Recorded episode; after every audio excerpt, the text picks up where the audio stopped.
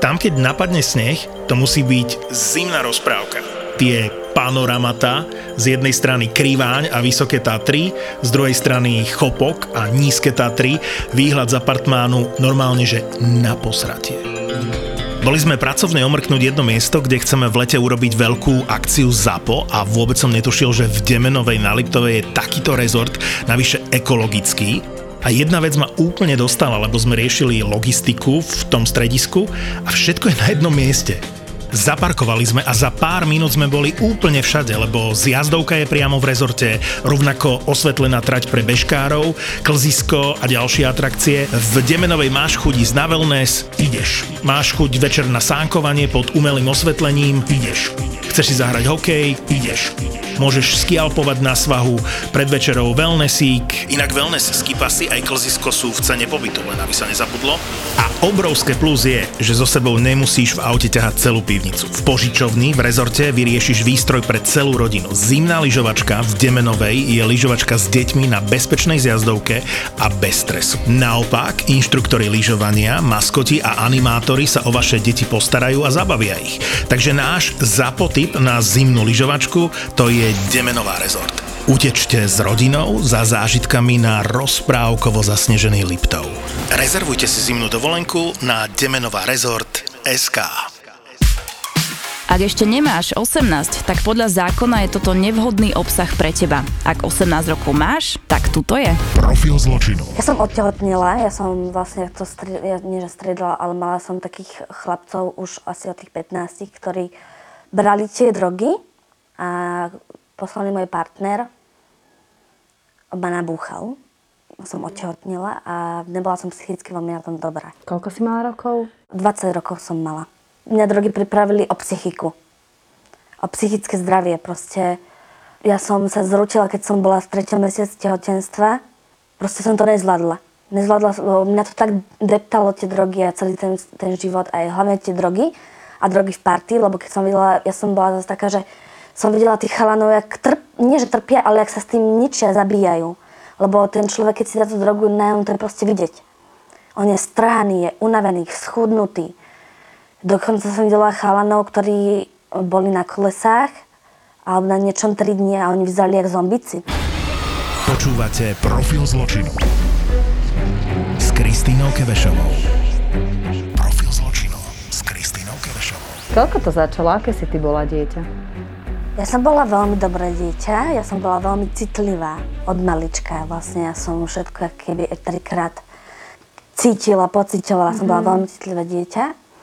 A začalo to vlastne v puberte, v mojich 15 rokoch. Som sa zoznamila s jednou babou a ona z jednej školy sa premiestnila ku mne do školy, aby sme mohli byť v triede spolu. Lenže my furt vymýšľali nejaké somariny, furt. A ona ma vlastne naučila, zatiahla ma do tých drog, že ona mi to prvá akože tak ponúkla, že to je super, že dáme si, že asi si tiež neuvedomovala vtedy ešte vlastne, že do čoho vlastne išla. Ona vlastne skôr brala drogy ako ja. Takže... Si mala 15 rokov a teda prišla vlastne takáto nejaká kamoška, z dobrej rodiny si. Áno. Rodičia dávali pozor, toto je dôležité povedať, hej. A prišla kamoška, že čo, že vyskúšaj pervitín, alebo... My sme sa vždy tak vedeli tak spolu zasmiať, zabaviť, že sme neriešili, tak škola, zábava, všetko, akože puberta s nami hádala. Takže my boli také parťačky do všetkého, dá sa tomu povedať. A ja som vlastne išla s ňou aj do tohoto, že... Aj keď som vedela, že to bude zle, ale tak som proste vyskúšala. Neviem. Vyskúšala si prvú dávku a aké to bolo? Bolo to... Nemohla som spať. Viem, že na druhý deň ráno som sa zobudila s tým, že ja už si to nikdy v živote nedám. Že proste ja ľúbim spánok a proste... Nedala som im proste zaspať. Tak som si nadávala sama sebe, že prečo som si to vlastne dala. Ale aj tak prišla zase zábava, zase niečo a zase som išla do toho. Neviem, to je hlúpa hlavička, alebo nejako to povedať. Rodičia si to nevšimli? Všimli. Ja som bola asi také problémovejšie dieťa, by sa dalo povedať. Ja som vždy niečo vyviedla, nejakú somarinu. Ale všimli si to, ale moja mama mala dosť svojich problémov. A ona tiež riešila alkohol, že tam boli problémy s alkoholom. A neviem, ja som vlastne od 16 rokov stále bola vonku. Ja som proste domov ani nechodila, ja som stále bola s partiou u priateľa a alebo niekde už na školu som sa kašľala kvôli tým drogám, keď som začala vo väčšom. Prečo si nechodila domov? Prečo si tak utekala z domu do tej partie? Neviem, či som chcela utiec pred nejakou zodpovednosťou, pred nejakými problémami, alebo prečo. Proste mi to prišlo také pokojnejšie. Neviem, že som si žila ten svoj život a neviem. Doma bolo veľa kriku? Alebo ti doma bolo dosť kriku od malička. Tak vyrastali sme len 3 baby. Aj ten alkohol ti vadila si u mami? No to bol problém. To bol na začiatku problém nás troch, bab, moja sestra a mama. To bol problém a vlastne ako ja som začala s tými drogami, no. Ty si začala hľadať ako keby také nejaké iné útočisko, ono sa to asi hovorí. Asi áno, neviem, nechcem sa nejako sama sebe zastávať. Vieš, že stále, že aj keď bol to môj problém vnútorný, ktorý som ja... Možno, že som potrebovala nejakú pomoc, alebo nejakú radu, podporu od rodiny, alebo niečo, nemala som to, tak som išla za tými kamarátmi, lebo tam mi bolo s nimi dobre. Mm-hmm. Vieš, že bolo to iné, že tam som si mohla povedať svoj názor, alebo toto, že... A bavili sme sa, mali ma radi tí ľudia, aspoň v tej partii, alebo takto. Keď som prišla domov, tam bol krik, nenávisť a ja som bola radšej vonku ako doma. Bola tá partia ako keby takou tvojou rodinou? Áno, dokonca aj moja sestra mi povedala, že tiež mala svoju partiu a povedala mi, že to bola pre ňu rodina v tých vekoch, čo ona mamina robila problémy, že ona mala tiež takúto svoju rodinu v partii. Tak ja som to asi tiež brala tak, že som mala tú väčšiu oporu a väčšiu lásku asi vonku ako doma. Čo všetko potom, keď ty vlastne si prišla do tejto partie, tak ono je to asi o tom, že tá partia má nejaké svoje pravidlá, podľa ktorých sa žije a väčšinou tam stačí jeden takýto nejaký ako keby vyvrhel, vytržník, výmyselník, ktorý príde, že poďme sa opiť, alebo dajme si piko, alebo niečo a potom sa to teda zvrtne. Predpokladám, že u teba to bola tiež takáto kamarátka, ktorá prišla, že dajme si piko a ty si už teda akože začala. Jeden problém bol v tom, že ja som mala odjakživa nejaké, keď som bola citlivá, som mala veľmi depresie. Ja som celá plakala, som bola plašlivé dieťa, stále som plakala a vlastne ja som mala depresie aj zo seba, lebo som priberala v puberte. Priberala som a keď som začala vlastne tie drogy brať, som zistila, že som vlastne z tých drog chudne, tak tým pádom ma to ešte viacej bavilo, vieš? Že som si prišla taká krajšia, také iné pocity to boli, no. A ako to fungovalo v tej partii vašej? V tej partii to fungovalo tak, že tam boli drogy, už keď som tam, ešte som tam ja nebola, v tej partii chalanov a oni vlastne boli starší odo mňa a tam drogy fungovali dlho už. Takže ja som vlastne prišla do partie, kde sa brali drogy už, aj alkohol, aj akože čo sa týka tohto, že ja som tak akože išla asi podľa nich, podľa ich tempa, čo sa týka drog a alkoholu. Čo ste brali? Ako to bolo? Tak oni brali hočo, aj babi, akože kamarátky som mala hočo, aj kolesa, pervitín. Heroin nie, ani kokain áno, ale heroin to viem, že to chalani nebrali, akože takéto už drogy. A bolo to, že ste sa stretli a čo, dali ste si akože extázu piko? Áno, alebo... išli sme, boli sme buď nikoho na byte, alebo sme sa išli von prejsť, alebo sme vymýšľali, že sa pôjdeme niekde na kopce, alebo... Bolo to také, že... Party. Áno, party život, no. A bavili ste sa? Bavili sme sa. Kde ste brali na to peniaze ako 15-16 ročné deti? Ja som na to peniaze nemusela, lebo ja som mala priateľa z tej partie a on bol akože dealer partie. Mhm. Takže ja som to mala zadarmo. Takže čo on vybavil, lebo on chodil do roboty, sa potom už aj prestal kvôli tomu, bo veľmi bral a vlastne som to mala od neho. A vždycky, keď tam ani on nebol, tak oni vždycky proste zohnali od niekaľ. Čiže ty si ako vlastne to 15-ročná dievča dostala, hej? Že my sa ideme tak babám, hej? Áno. Ty ako baby neplatia za alkohol, tak u vás sa neplatilo za drogy. Presne. Občas, samozrejme, že keď už ja som chodila do práce alebo niečo, že dala som aj nejaké peniaze, ale nikdy nemôžem povedať, že by som na tom minula veľa peniazí, lebo vždycky sa to dalo vybaviť aj bez toho, aby človek zaplatil, že tak sa zabaví niekde povozieť sa na aute alebo niečo. Že... Zvykne sa hovoriť, že treba prežiť každý deň tak, ako by bol posledný. Nemyslím si to. Dá sa to občas, ale určite nie každý deň. A je úplne jedno, či sú naše životy práve teraz dokonalé, alebo akurát nestoja za nič. tvoj život. Je epický v tom, že je tvoj, nech je práve akýkoľvek. Samsung uvádza novú prémiovú radu telefónov Samsung Galaxy S22, ktoré porušujú doposiaľ platné pravidlá, aby vytvorili nový epický štandard mobilných telefónov. Nový Samsung Galaxy S22, S22 Plus a S22 Ultra je vodeodolný, robí ostré fotky aj v noci, má oslňujúci výkon a prináša opäť zabudované dotykové pero. Chceš epický zážitok? Zažij nový Samsung Galaxy S22. Profil zločinu s Kristínou Kebešovou. Nedokončila si školu, ale bola si tehotná. Ty si prišla na to, že si tehotná a prestala si vtedy s drogami? Áno. Vážne si s tým sekla? Áno, sekla som s tým. Ale ja som to prvé 3 mesiace, lebo ja to bol strašný hajzel, ten môj priateľ ma bil. Už som utekala od neho, aby ma nakopal do brucha. Už som tak podvedomky tušila, že tam proste asi budem tehotná, ale nechcela som sa vôbec priznať. 3 mesiace som trpla, už sa vtedy stalo, že proste mi praskla psychika a začala som počuť hlasy. A on bol feťak, hej? Áno, začala som počuť hlasy, potom som počula, že podvádzal ma, vkusne podvádzal. Proste bolo to psychicky veľmi náročné a dokonca nezvládnutelné, ani som to nezvládla. Tak ja som nakoniec od neho vlastne ušla v mame, naspäť. Som nezavolala, ja som sa psychicky rútila. To už taký pocit, že sa človek ide zblázniť, že už to nezvládne. No ale ja som sa vtedy zobrala, keď už bolo najhoršie. A vzdovala som mame, že chcem ísť domov. No a doma to už bolo také, že som bola psychicky na dne, lebo som bola aj malá decko, že taká psychicky proste slabá, že ja začala mi raz brúško, že ja som prišla domov a ja som za týždeň a pol, keď som bola u neho, som bola plocha. A za týždeň a pol u mami, čo som bývala, už som mala také brúško. Že už proste pomalinky, už som sa dávala do poriadku a vtedy som proste pochopila, že nemôžem brať tie drogy. Nemôžem, nechcem týmto pokaziť tomu dieťaťu život, ale aj tak psychicky som to tak ťažko zvládla, že ja som sa zrútila. Nezvládla som to, no. Rozmýšľala si ty, opýtam sa na rovinu, nad interrupciou, lebo 20-ročná baba otehotne, závislá narkomanka.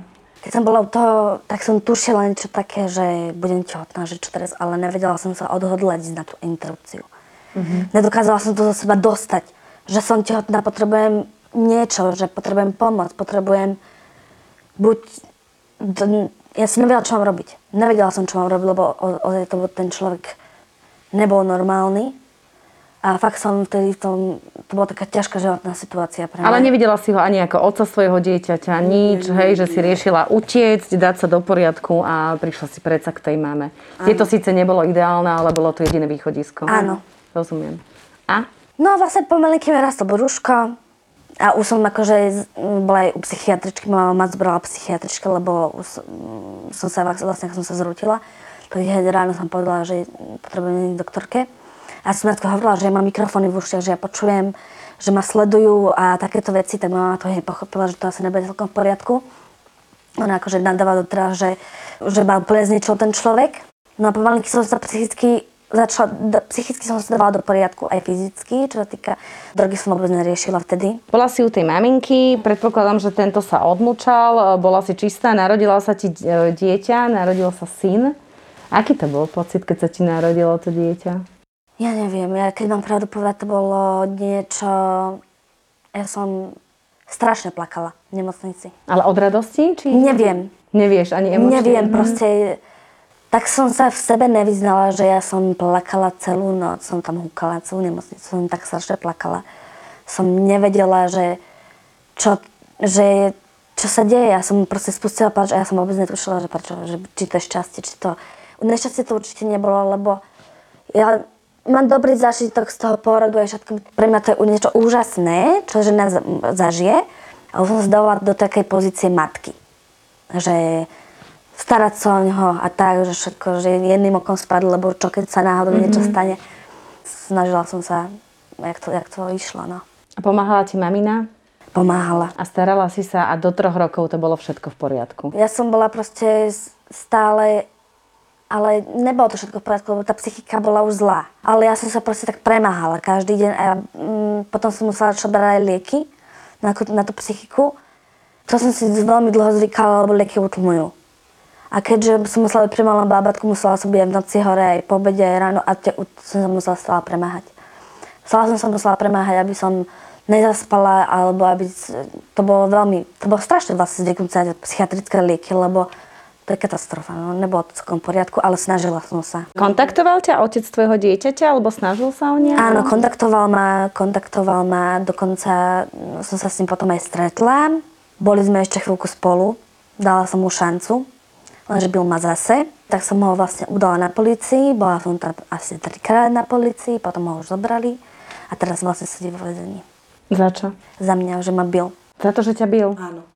Facky, to boli vyhrážky, to bolo obmedzovanie osobnej slobody, to bolo toho dosť, no. Ako ťa obmedzoval na osobnej slobode? Nechcel ma pustiť z auta, nechcel ma pustiť vôbec domov, zobral mi telefón, nemohla som nikomu zavolať, nemohla som zavolať mame, že nepomohla som si proste s ním. Ako dlho trvalo toto obdobie, čo ťa bila, takto väznil? Asi pol roka. A ste bývali u ňoho? No ja som nebývali u ňoho, ale on chodil aj k nám, akože. Ale to bola moja chyba, ja som sa s ním vôbec nemala dávať dokopy, akože takí ľudia sa proste nemenia. Zavrali ho na koľko? 3 roky, 6 mesiacov. Policajti ti dôverovali, keď si to nahlasovala, hej? Keď som tehotná, teda tušila, ja som tady u neho bývala. No a vlastne ja som u neho ušla a už tedy ma bil, akože fackal a také psychické deptanie by som skôr povedala. Ale teraz už ma zbil aj pesťami, do tváre, do hlavy, už ma to bolo jedno, on proste psychicky narušený človek. No a povedal som, že mňa nikto byť nebude. Že ja vlastne, mňa nevychovali tak, aby ma ešte nejaký chlap tlkol. Čo bol takým spúšťačom toho? On bral tiež drogy a ja si myslím, že to aj dosť zavážilo, lebo bol iný, keď nebral, že s ním sa dalo, že bola aj zábava, že on bol taký milý, aj akože starostlivý, že dalo sa s ním aj do roboty a všetko. Ale vlastne, keď začal brať tie drogy, tak celé zle. Ale ja už som išla psychicky úplne dole, keď som brala tú psychiku strašne, ja som išla psychicky dole, ja som nevedela fungovať, pri tom malom už potom. Nevedela som fungovať, nevedela som chodiť do roboty, ešte aj tá psychika mala do toho. Potom on do toho, ja ma začala byť, no to bolo hrozné a nakoniec som skončila tu, v Resovci. Dobre, udialo sa to v podstate, keď si to zoberieme, že 3 roky, s týmto si sa akože rozišla, ostala si a tebe stále prichádzalo zle, ale vrátila si sa k tým drogám, Kaťuška, či nie? Po tých 3 rokoch, čo mali išlo do školky, vtedy ma tak, akože som si dala raz za čas. A do tých 3 rokoch si bola čistá? Áno. A potom ti to prišlo, že ti to tak chýbalo, 20-ročná baba, že chceš ísť von do party alebo niečo, prišla tá partia, či ako?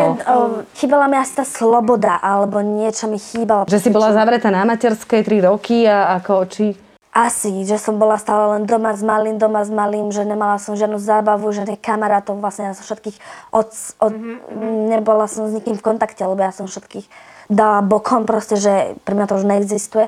Ale začala mi chýbať tie kamarátky a niečo mi proste chýbalo. A do toho ešte tá moja psychika, ja som sa nevedela do poriadku. To boli depresie, neviem, proste ja som si dala raz, išli na chatu aj s deckami. Nie, to sme išli iba sami. No a tam som si dala po tých 3 rokoch. Som si pofajčila. A čo si pofajčila? Pervitín. Aha. Zlakla som sa, jak malé decko. Ja som utekala domov, ja som to povedala mami, že toto sa stalo, že čo, keď sa zblázním, lebo ja som mala naozaj psychiku tak načatú, že mne sa čo malinko a Boh vie, čo by sa mohlo stať. No tak ja som sa tedy tak zlakla. Už potom to bolo také, že po roka som zase nič a zase som si dala raz. A tak to bolo, že nebrala som to nejako vo veľkom. Takže skratové reakcie, skratové reakcie, ako keby keď si išla niekde von, alebo tak. Áno, hej. Áno. Ale potom čo? No potom som to nezvládla zase. Nezvládla som to, no bolo toho veľa. Si prepadla zase drogám? Prepadla, no aj som pila, keď už mi bolo zase zle, depresia, takto. Tam som si šla kúpiť fľašku, išla som to zapiť. A lahla som si, spala som, alebo už ja som spala stále. Aj kvôli tým liekom, ja som proste stále spala, nedokázala som fungovať vôbec. Nedokázala som. Tie drogy sa s človekom vlečú celý život. Proste to je iba utrpenie proste pre toho človeka. Ja neviem, to je chvíľková zábava, hej, tak človek akože si povie, že dobre, ale aj tak na druhý deň príde človeku zle a zazvičky svedom a není to dobré. Nie je to také, akože príležitostne si niečo dáme, je to v poriadku, lebo aj ty si hovorila, 3 roky si bola čistá, porodila si syna, 3 roky bolo OK, potom akože dobre, tak príležitostne, ale skôr či neskôr z tej príležitosti tak do toho padneš. Áno. To, čo sa stalo tebe, padla si do toho, znovu prišiel ten pervitín a okrem toho prišiel aj alkohol, lebo asi aj tie depresie, aj tie veci. A už to nebolo o tej zábave, ale väčšina odborníkov hovorí, že zábava iba na začiatku, ale potom skončíte veľmi zle a blížite sa rapidnou rýchlosťou k smrti. Čo bolo tvoje najväčšie dno, Katuška, kde si sa ty ocitla? Moje najväčšie dno bolo asi to, keď som otehotnela s tým človekom, keď som bývala u mami, nemala som nič, nemala som školu, nemala som robotu a rastlo mi brúško. A vtedy ja som sa psychicky zrútila, to bolo asi moje najväčšie dno. A potom druhé moje najväčšie dno bolo, keď už do škôlky, a bola som doma a zase s mamou som sa pohádala a vyhodila ma. Skrz drogy, lebo vtedy som užívala, ale ja keď som si dala drogu, tak mne šíbalo. Ja som počula hlasy, bola som strhaná, nemala som spať. Keď som sa nevyspala, to bolo na druhý deň, ja som myslela, že ma ide niekto zabiť. Proste mala som také stavy, také, keby človek není normálny, že ešte viac sa tie drogy umocnili. Paranoje, halucinácie. Áno, paranoje, halucinácie. Profil zločinu. Stalo sa to, že teda prišiel taký svetlý moment, za ktorý ja ďakujem, a ty si išla asi do nejakého zariadenia, že? Áno. Išla som sem a veľmi mi to pomohlo. Do resocializačného zariadenia, lebo ja teraz poviem, že my nahrávame v resocializačnom zariadení, kde ty ešte stále si. Áno. No a teraz mi je akože super. Chýba mi síce, nemám ešte tú istotu, že by som sa dokázala o malého ešte na 100% postarať. Tak budem tu. Budem tu, dokedy sa vlastne neutvrdím v tom, že teraz to zvládnem. Že neprepadneš do tých drog. Presne opäť. Tak. Lebo toto ja už tie pády a zase sa postarať a zase spadnú, to už... To není život. To není život. To je proste prežívanie a... Ja chcem, aby tým deckám bolo dobre a nechcem, aby môj syn videl mamu a trosku, presne tak. Lebo to naozaj, to by asi žiadne dieťa nechcelo. Ako dlho si tu v tomto resocializačnom zariadení? Ja som tu asi 2 roky. Pomáha ti to? Pomáha mi to, veľmi mi to pomáha. Aj keď niekedy by som už nechcela, lebo tu je to tak, že človek má komunitu a vlastne to, čo sa tu stalo okolo tých drog a alkoholu a toto. Niekedy už by som nechcela o tom počuť, že by som sa radšej zapchala uši. Ale je to súčasť mňa a s tým už budem žiť do konca života. Prišla ti aj tu nejaká kríza? Áno. Bola som doma a vypila som si alkohol. Drogy nie. Drogy nie. Zatiaľ som v takom štádiu, že nepotrebujem. Ani nechcem. A prišla som sem na jednu vec, aby som si dala život do poriadku. Aby som proste mohla prísť domov a žiť normálne. Čo sa stane, keď toho tvojho pustia z basy? Čo bude, neviem. Neviem, ja si určite nebudem... On ma kontaktoval aj tu, keď som bola. Písal mi list, ktorom sa tvrdila, keby on bol najlepší kamarát. Boli aj takéto myšlienky, že sa bojím, áno, že čo spraví, keď mu prepne náhodou alebo niečo. Robilo mi veľmi zle, no. To bolo psychicky veľmi náročné. Čož. Videla si ten prípad, ktorý sa udial v Miloslavove, bavili sme sa o tom. Sú tam deti od 10 do 16, 17, 18 rokov, ktoré sú v podstate v partiách, ktoré popíjajú, začína sa tam hovoriť aj o užívaní drog, aj presne o takých výtržníctvách, bitkách a iných veciach. Ty si bola tiež v takej zlej partii. Áno. Ľudia z mojej partie buď skončili v base, alebo mŕtvi. Alebo zase na drogách. Buď dealujú, alebo sú v base, dostali 20 rokov, alebo máme aj také prípady, že sú už mŕtvi. Takže drogy vôbec, lebo to nespie k ničomu dobrému. Vykašľať sa na to, čím skôr, tým lepšie, aby už naozaj nebolo neskoro. Keď sa chlapi bavia pri pive, nie je to vždy iba o športe a o sexe. Videl som ťa zničeného a smutného jeden jediný krát v živote a to bolo na pohrebe tvojej ženy. Nedivím sa, to bolo strašné aj pre tých ľudí, ktorí ťa poznajú, pretože nikdy v živote si takú emóciu neprejavoval. Tam bol naozaj absolútne zničený človek. Kdežto sme sa videli potom, no nechcem kezať, či to bol týždeň alebo 2 potom a prišli sme na návštevu, teda tiež sme prešlapovali pomaly, lebo čo chceš, že? No a on klasicky, svojsky, ľubovsky povedal, že on to má už proste zrátané, pretože on má hore tú ženu, ktorá bude rozhodovať o tom, že či keď bude nejaká nová, tak sa mu postaví alebo nepostaví. Okay. To, ako v tomto prípade som vedel, že už je na dobrej ceste. Okay. Tak ako sa vieme nezodpovedne rozbiť na kašu, tak vieme byť zodpovední, milujúci a občas prekvapiť. Nový podcast z produkcie Zapo. Fotroviny. Zapo. Zábava v podcastoch.